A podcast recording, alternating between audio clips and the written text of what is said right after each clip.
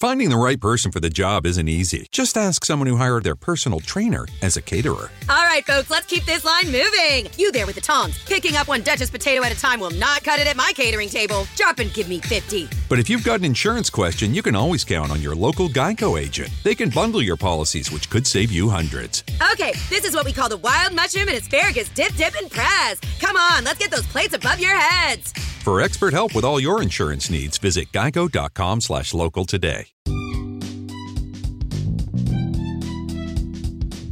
State ascoltando K-Radio Bologna.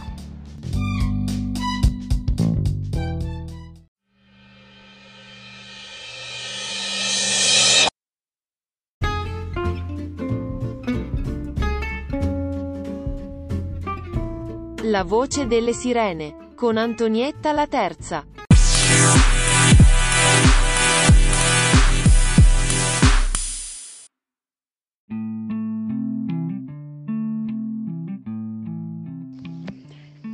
La voce delle sirene. Ecco, questa volta vi voglio raccontare quando Lucio Dalla veniva a casa mia. La mia forza è stata quella di non essermi mai identificata con la mia malattia. L'ho sempre sentita solo come un condizionamento esterno, non come una identità costitutiva di me stessa. Mi vedevo dal di fuori, ecco, mi sentivo l'angelo custode che doveva seguire quella bambina. Il fatto di nascere in un quartiere popolare da una famiglia di meridionali è stato paradossalmente un grande vantaggio per me.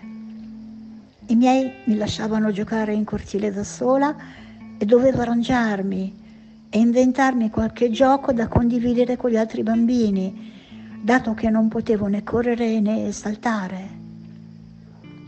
Allora mi invento una gara tipo Festival di Sanremo, che ha un successo fantastico, e capì che le strade della felicità sono infinite. Di fronte a casa mia c'era un palazzo popolare con una grande scritta di chiara origine fascista. Se le culle sono vuote, la nazione invecchia e decade. Il monito era stato seguito.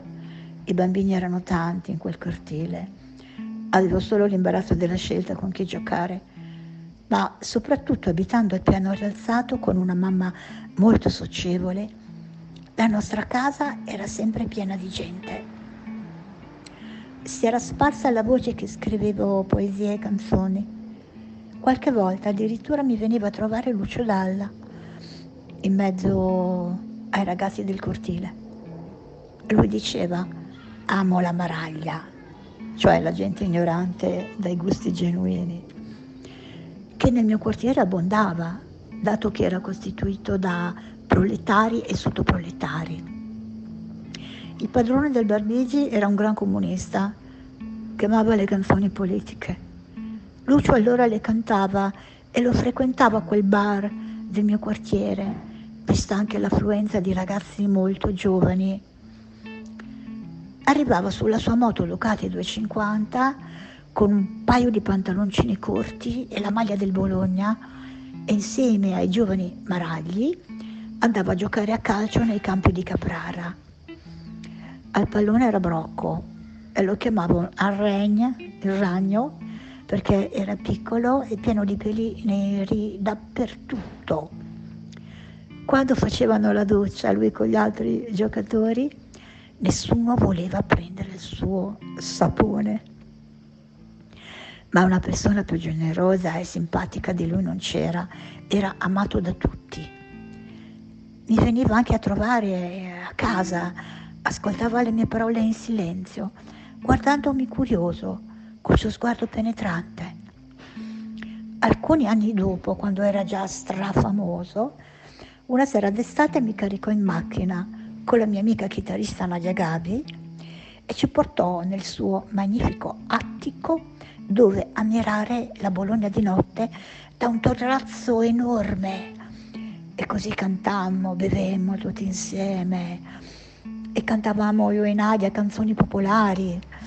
Ma quando arrivammo al mio repertorio femminista, lui Piano piano si addormentò.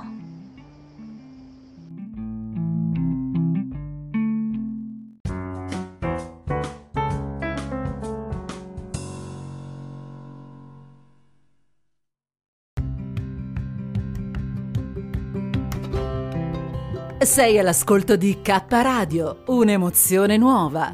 www.letteralmente.info. Dal passato un nuovo presente. kradiobologna@gmail.com. I haven't really woken up until I've had my McDonald's breakfast deal. And I know this is true because before breakfast, I put my phone in the refrigerator and couldn't find the keys that were already in my hand. Nothing gets the morning going like the first sip of an iced coffee. Get any size and any flavor for 99 cents until 11 a.m. Price and participation may vary. Ba-da-ba-ba-ba. McDonald's. I'm loving it.